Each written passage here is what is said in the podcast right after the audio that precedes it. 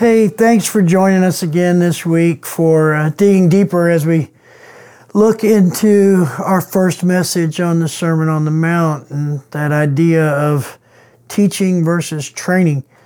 Um, now, really, at the at the core of it all, fundamentally, what you do with the Sermon on the Mount is going to be determined by how you answer the question: Are these words? Is this sermon a really good teaching, or is it training? Um, because if it's teaching, you're going to try to do it. If it's training, you're going to allow it to do something in you. And, and the idea of training really, to accept the Sermon on the Mount as training, comes down, I think, to um, Jesus walking into this moment in the Sermon on the Mount and reorienting things.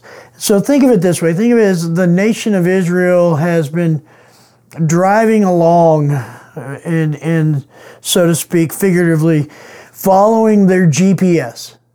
So, so they've left Egypt, they put the directions into the promised land into their phone, and they're walking through, and, and they spend all this time taking these wrong turns, and they constantly hear that message recalculating, recalculating, recalculating, telling them the next route to make. But but on the flip side is one of the things I love about particularly places I don't know when I'm following my GPS is sometimes I just get to the point where I'm not sure where I need to go, but I'm just going to turn because I know it's going to tell me if I went the wrong way and it's going to tell me how to get back on track.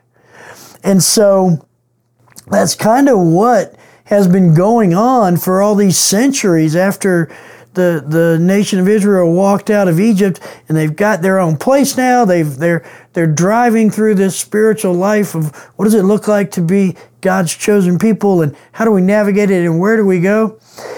And the problem is that they've gotten off track. They're, they've gone the wrong direction.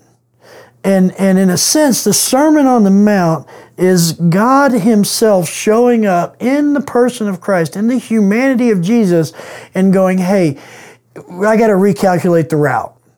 We need to reorient the route. I got to get you back on track. So it started with, you know, all the way back in Isaiah, Emmanuel, God with us.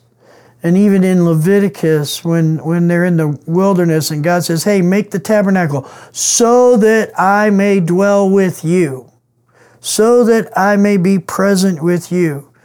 And now here we are, you know, after that, that what's called the intertestamental period, the period between the, the last words of the prophets and the beginning of the book of Matthew, between, it's like 900 years in there, between um, the last prophetic words to Israel and the birth of Jesus. And so, in that intertestamental period, what's happened is the nation of Israel has said, hey, this is how you become holy. You obey all the laws. And then they've added even more laws. And they took the Ten Commandments, and now all of a sudden it's become hundreds of commandments that people had added to. And so then Jesus shows up in the Sermon on the Mount, and that's Jesus as the great GPS, the spiritual GPS, going, hey, we're going to recalculate going to reorient. And, and that's what's happening here. And so Jesus comes on the scene and says, Hey, the, you, we need to recalculate the route that you're on because the route that you're on is going to take you through places that, that aren't safe for you, mainly places in your own strength. You're never going to get to your destination because you're trying to get there in your own strength. You're trying to get there in your own holiness. You're trying to get there in your own obedience. You're trying to get there through your own good works and your own behavior. And that's not going to get you there. And so, the last thing the nation of Israel needed was another teaching. They had plenty of those. They had distorted every teaching they got.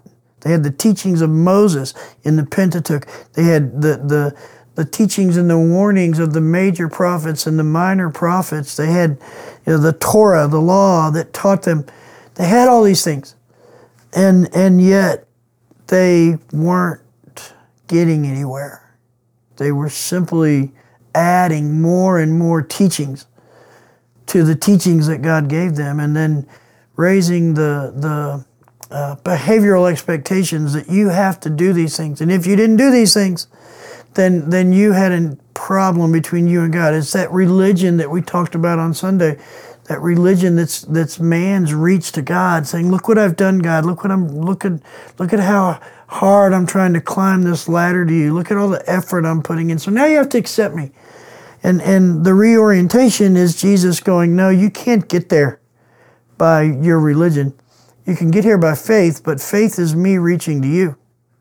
And and so that's what's happening here the reorientation from works, what are you going to do, to um, identity.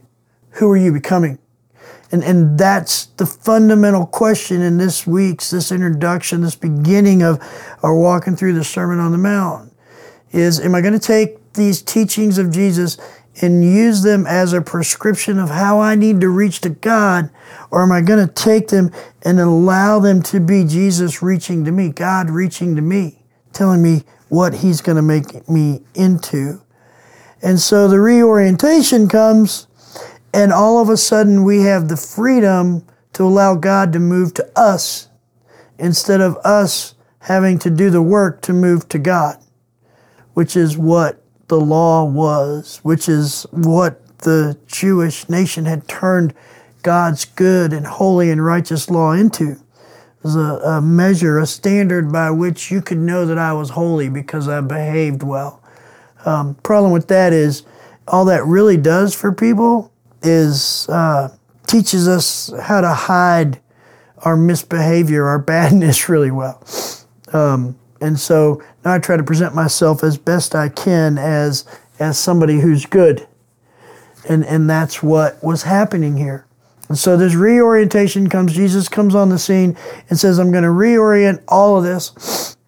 And the reorientation is going to happen through a couple things. Number one, your obedience. I'm going to help you see that your obedience is not the primary factor. It's not the lens that everything gets filtered through. Rather, the lens that everything gets filtered through, the primary factor, the main backdrop of everything is God's love for you, not your obedience.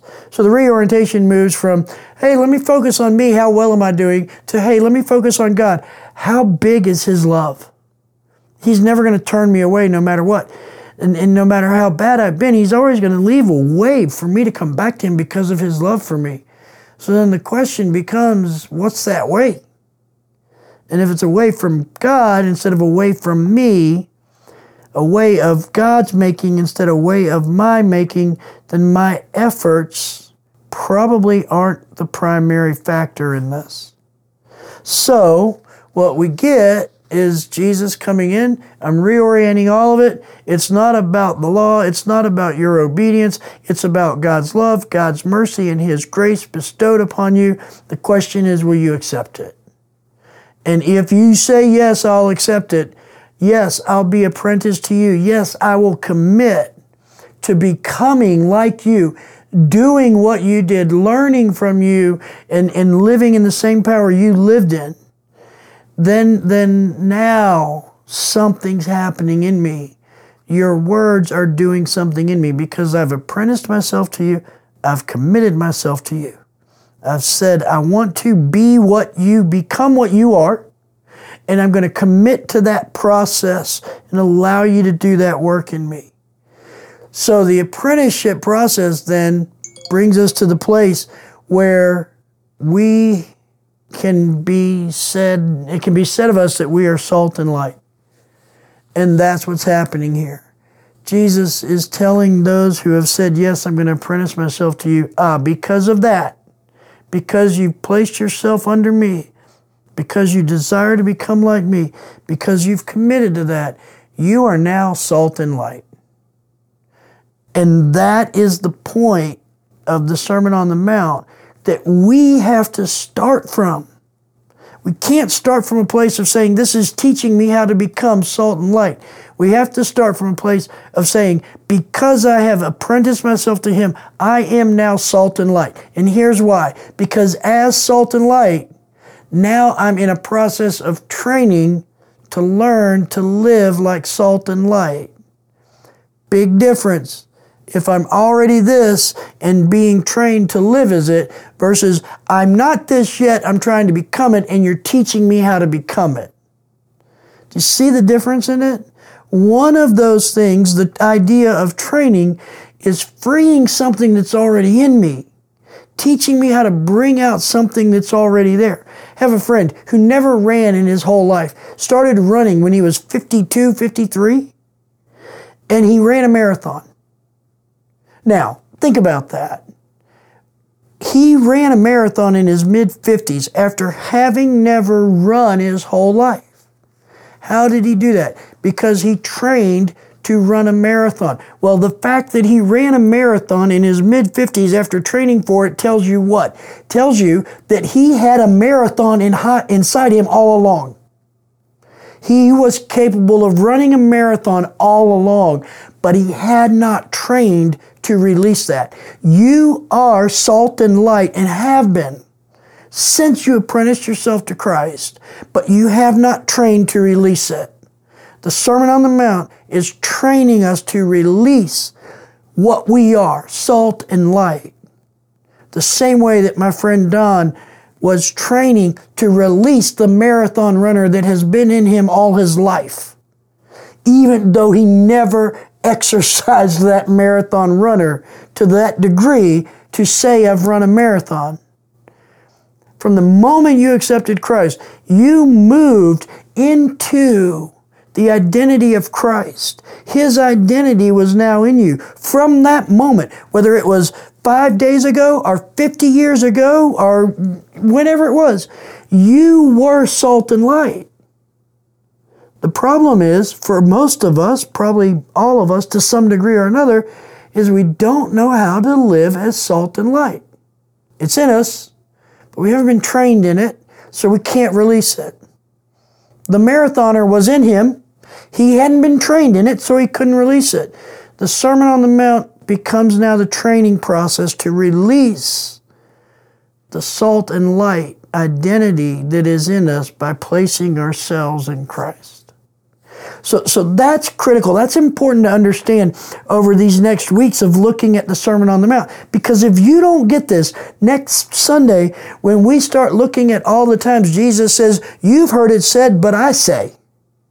You've heard it said, Don't kill. But I say, love your enemy. You've heard it said, don't commit adultery. But I say, don't lust. You've heard it said, you, if you divorce your wife, give her a certificate of divorce. But I say, unless it's sexual immorality, don't get divorced at all.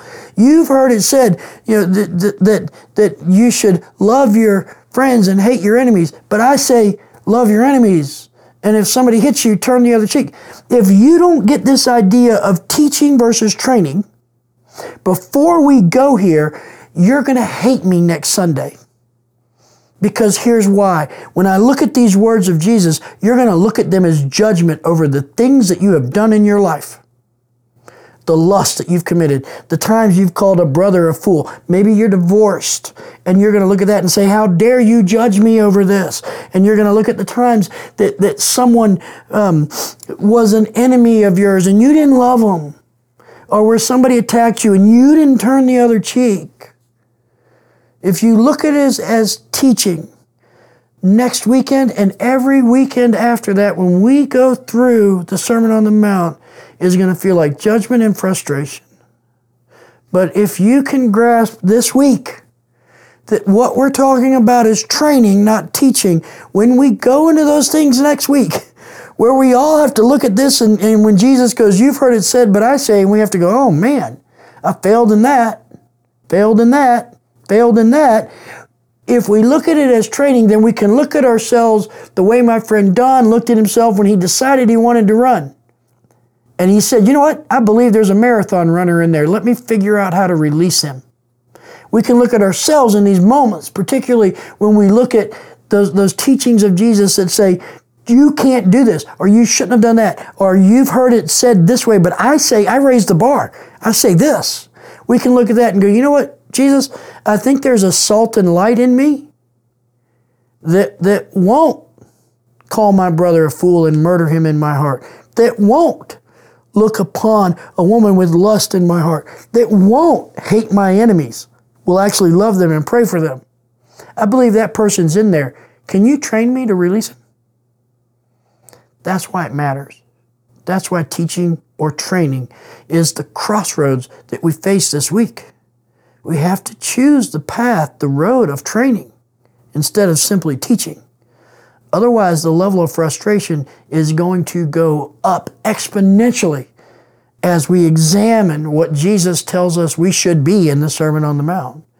Because if we look at it as teaching and he says, you should be this, particularly when we go next week into Matthew 5 21 through 48, we will look at that and go, I cannot do that. I have not done that, and I'm not sure I ever will do that. If it's teaching, that will be our response, and we'll be frustrated and we'll feel as if God is dismissing us. But if it's training, we'll look at those things and go, Jesus, I have not done that. I believe it is in me to do that, but I need you to train me so that I can release that. And now I walk into that. So I hope that helps. I hope that helps you grasp the importance of saying, hey, we need to choose. Is this going to be training or teaching? And that's what we have to walk towards the rest of the way as we walk up this mountain to hear this sermon from Jesus. The path that we're going to choose starts with the path of training, not simply teaching.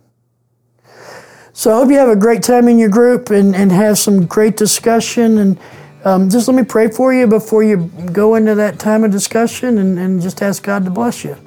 Father, we're just grateful that we can look at this greatest teaching, this, this greatest teaching that's ever been, and understand that it is way more than simply a teaching. It's a vision of Jesus saying, This is who you are. It's an invitation to become intentional about Him making us into that, allowing us to live out of that identity as salt and light. And as we're going to see in our next message, out of the disposition that's been replaced in us. It's not simply a character issue. And that, Lord, you're doing a mighty work in us. You're making us into what Jesus is teaching that we should be. And so, God, I pray that we participate with that. Let you have your way in it. And we just ask all that in Jesus' name. Amen. Hey, thanks for joining us. We'll see you next week.